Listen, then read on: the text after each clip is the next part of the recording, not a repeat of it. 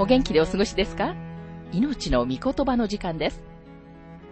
この番組は世界110カ国語に翻訳され、1967年から40年以上にわたって愛され続けている J. ヴァーノン・マギー神学博士によるラジオ番組、スルー・ザ・バイブルをもとに日本語訳されたものです。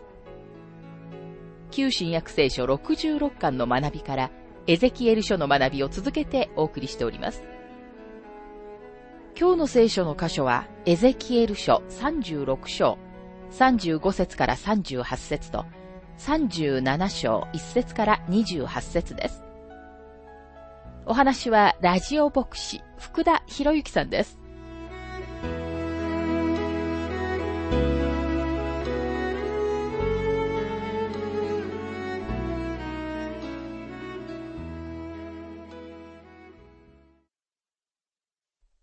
エゼキエル書36章の学びをしていますが、この章は偉大な予言で終わります。エゼキエル書36章の35節から38節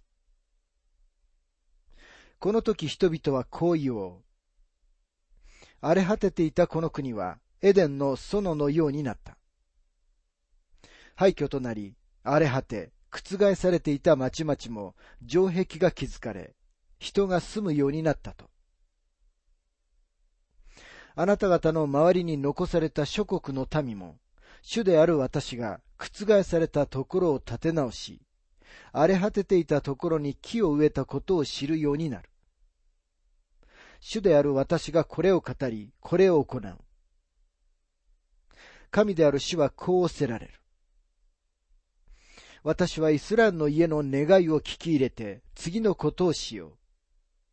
私は羊の群れのように人を増やそう。ちょうど性別された羊の群れのように、霊祭の時のエルサレムの羊の群れのように、廃墟であった町々を人の群れで満たそう。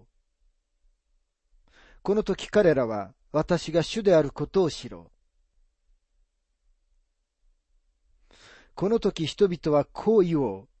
荒れ果てていたこの国はエデンの園のようになったと書かれていますが、今日このことはまだ真実ではありません。またここには、この時彼らは私が主であることを知ろうと書かれていますが、今日、イスラエルの人々はこの方が主であることを知りません。でもイスラエルがこの方が主であることを知る日が来ようとしているのです。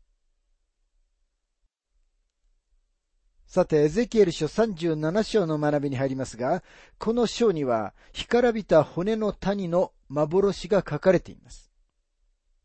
この章の解釈は、将来のイスラエルの回復と関係があります。この回復は、主が前の章で宣言された霊的なリバイバルと同時に、国としてのイスラエルの存在にも関係があるのです。ここには素晴らしい幻が書かれていますが、この幻は、教会に属していた亡くなった生徒たちの蘇りとは何の関わりもありません。それは旧約聖書の予言的な部分を霊的に解釈しようとする多くの人々によるあまりにも大きな飛躍です。予言を文字通りに取るとき、予言は意味をなします。ここで話しているのはイスラエルの国のことであって、個人の霊的あるいは肉体的な蘇りのことを話しているのではありません。この歌詞は確かにイスラエルの国のことを指しているのです。神様はエゼキエルに本物の生きた例え話をお与えになります。そのために神様は彼を干からびた骨の谷に連れて行かれます。エゼキエル書37章の一節。主の御手が私の上にあり、主の霊によって私は連れ出され、谷間の真ん中に置かれた。そこには骨が満ちていた。この箇所について、マギー博士は次のように述べています。エルサレムがネブカデネザルによって破壊される前に、エゼキエルはエルサレムに運ばれました。そのことが8章に書かれています。神様がそのようにされるのには何も難しいことはなかったと思います。もし今日人間が自分を半日の間に地球の反対側に連れて行くジェット機を作ることができるなら、神様がご自分の全能のご性質に見合ったことをおできにならないはずがありません。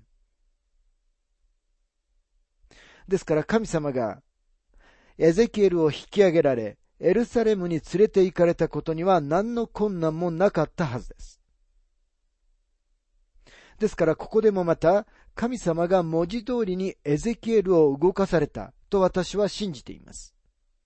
エゼキエルが主の霊によって私は連れ出されたというとき、彼は主の霊が自分を骨の見している谷に連れて行かれたと言っているのです。エゼキエル書37章の2節主は私にその上をあちらこちらと行き巡らせた。なんとその谷間には非常に多くの骨があり、ひどく干からびていた。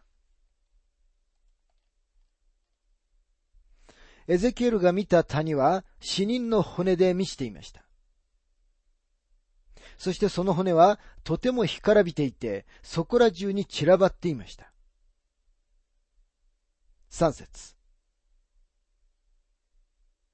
主は私に仰せられた。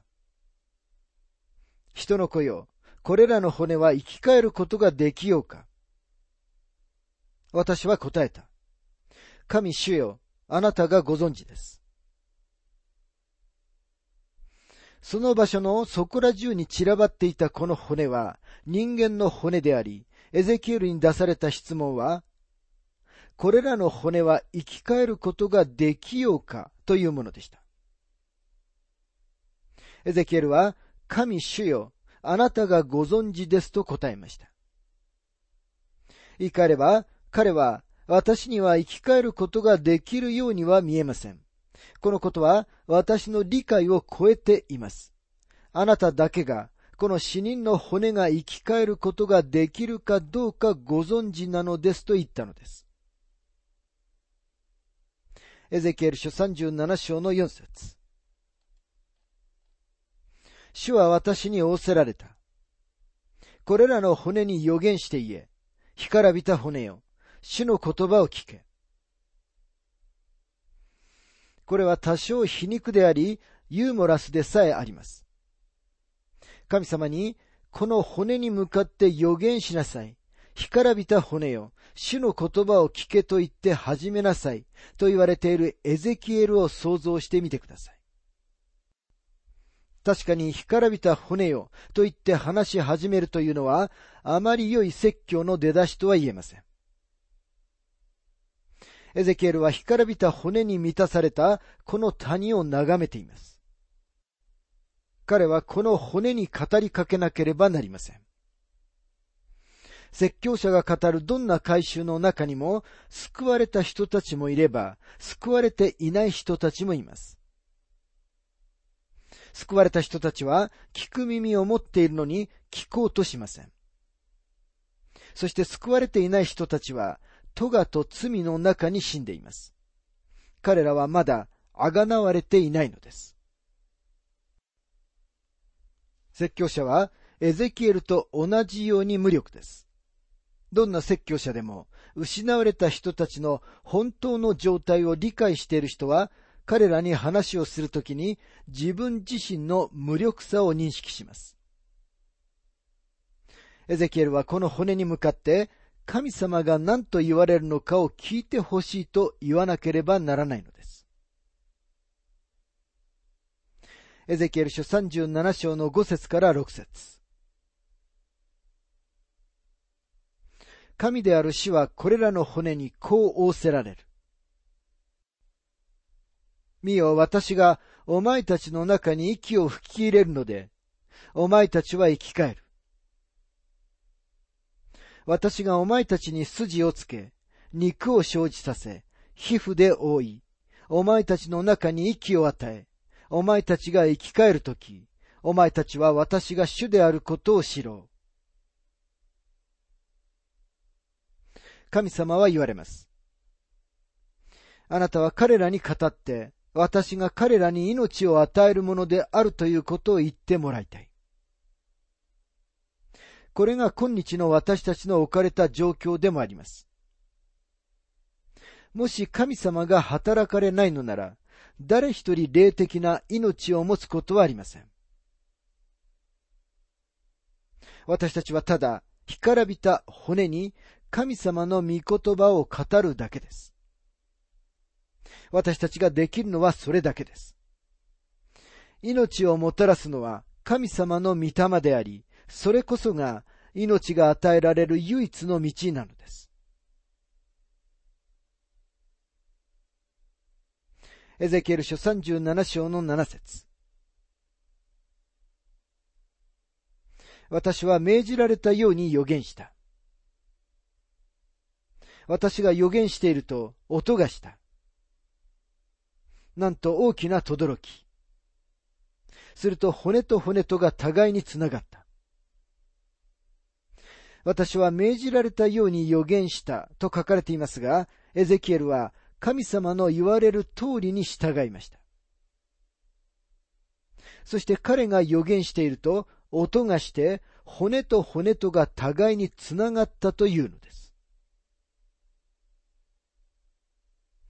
エゼキエル書37章の8節私が見ていると、なんとその上に筋がつき、肉が生じ、皮膚がその上をすっかり覆った。しかしその中に息はなかった。最初の骨の状態は散らばり、干からび、死んでいました。その後骨はだんだんつながりました。そして筋と肉とがその上を覆いました。これは瞬間的なことではありませんでした。それはプロセスなのです。幻の中のこの時点では、そこにあるのは多くの体、実際には死体です。これはただの谷の中にある葬儀屋に過ぎません。これはもはや骨だけではなく肉のついている体です。彼らは人類ではありますが、彼らの中には命はありません。9節その時主は仰せられた。息に予言せよ。人の子よ、予言してその息に言え。神である主はこう仰せられる。息よ、四方から吹いてこい。この殺された者たちに吹きつけて、彼らを生き返らせよ。私が命じられた通りに予言すると、息が彼らの中に入った。そして彼らは生き返り、自分の足で立ち上がった。非常に多くの集団であった。エゼキエルは語り、この体の中に命が与えられました。ここで起こったことは、歴史の一番初めに起こった人間の創造に似ています。神様は人間を地の塵から取られました。エゼキエルは骨から始めましたが、神様はそうではありませんでした。神様はただの地の塵から始められ、それから人間に命の息をお与えになりました。さて、この骨に起こったことは三段階になっています。まず第一段階は、彼らはただ散らばった骨でした。これ以上ないほど死んでいました。続いて骨はつながり、肉と皮とがその上を覆いました。それらは体でしたが、でも死んだ体でした。そして最終的に彼らは生かされたのです。この三つの段階の中に、イスラエルの国に関する聖書の予言を理解する鍵が見つかります。さて次の説が幻の意味を説明します。エゼキエル書37章の11節主は私に仰せられた。人の子よ、これらの骨はイスラエルの前科である。ああ、彼らは、私たちの骨は干からび、望みは消え失せ、私たちは断ち切られると言っている。ここには、人の子よ、これらの骨はイスラエルの前科であると書かれていますが、ここは教会のことを話しているのではありません。イスラエルの前科のことについて話しているのです。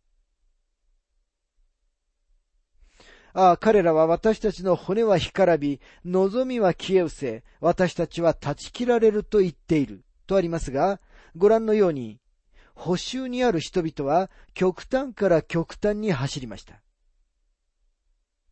エルサレムがそこにあり、偽預言者たちが彼らは変えるようになると言っていた間は、ずっと彼らは偽の希望を抱いていました。そして今、エルサレムは破壊され、彼らは反対の極端に走ります。彼らは心理学者たちが躁うつ病と呼ぶ症状を呈しています。彼らは一時は上の方にいたのですが、今はどん底状態にいます。彼らは私たちには希望がないと言います。この幻は彼らには確かに希望があることを知らせるために与えられました。この幻はイスラエルの前科のためなのです。エゼキエル書37章の12節それゆえ予言して彼らに言え、神である主はこうせられる。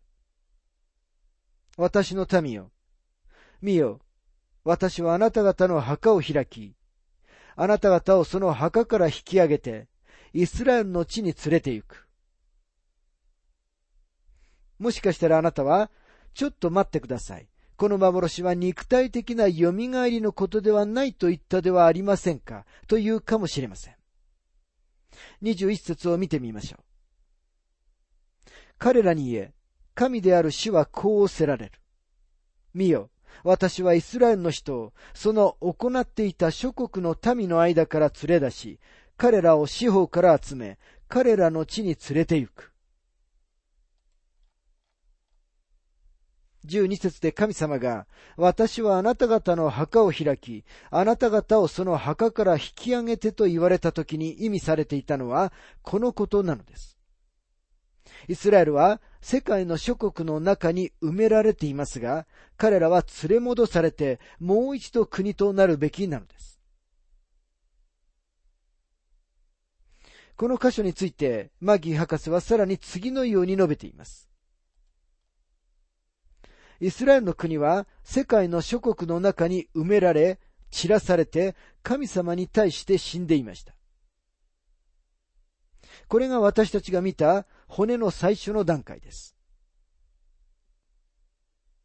1948年以来、彼らは国としてあの地に戻ってきましたが、今日、あの場所でこの国は死体にしか過ぎません。彼らは旗も憲法も首相も内閣も持っています。そして警察と軍隊もあります。彼らは国を持ち、エルサレムさえも持っています。彼らは霊的な命以外のすべてのものを持っています。しかし今日そこには霊的な命がありません。彼らは霊的に死んでいます。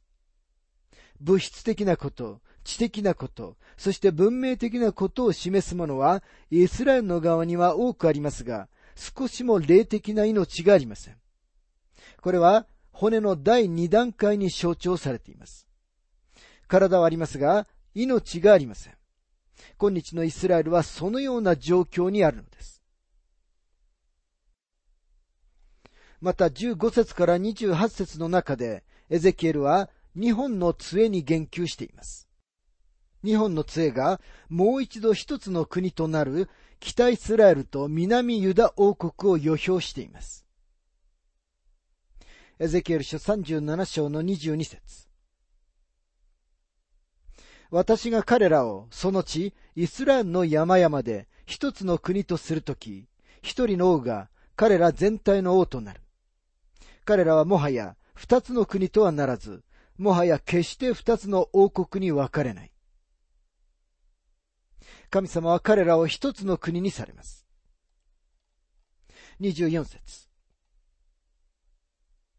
私のしもべダビデが彼らの王となり、彼ら全体のただ一人の牧者となる。彼らは私の定めに従って歩み、私の掟を守り行う。このただ一人の牧者は、他ならぬ主イエス・キリストです。主が来られた時、主はダビデの家系にお生まれになりました。マタイの福音書一章とルカの福音書一章二章を読んでみてください。どちらもとても注意深く、主がダビデの家系から出られたことを記録しています。その家系から出られたお方が牧者であり、この方が彼らを治めるのです。私は個人的にイスラエルを治めさせるために神様がダビデを千年王国か永遠の御国のどちらかで蘇らされると信じています。この永遠の御国は千年王国のすぐ後に続いて到来するものです。ある解釈者たちは、ダビデが千年王国を治めると言います。他の人たちは永遠の御国だと言います。私は、主イエス・キリストの副摂政として、ダビデがこの地上で両方の国を治めると思いますと、マギー博士は述べています。エゼキエル書37章の28節私の聖女が永遠に彼らのうちにあるとき、諸国の民は私がイスラエルを性別する主であることを知ろう。このことはこれから起こります。私の聖女が永遠に彼らのうちにあるときと書かれていますが、将来、この地上には永遠の宮のために千年王国の宮が置かれます。目次録の中には、そこには宮がないと言われていますが、それはこの地上ではなく、教会がそこにある新しいエルサレムのことを指しているのです。しかしイスラエルの子らの永遠の家は、この地上にあるのです。そして神様の宮は、彼らのただ中にあります。エゼキエル書の主題、とりわけ37章から39章の主題がイスラエルであることは疑いようもありませんが、私たちは確かに私たちの個人的な生活にこれを適用することができます。今日あなたが置かれている世界は死んだ骨と死んだ人々とに満たされている、言うならば死の谷です。人々は生きていると思っていますが、本当は彼らは咎と罪の中に死んでいるのです。彼らには霊的な命がありません。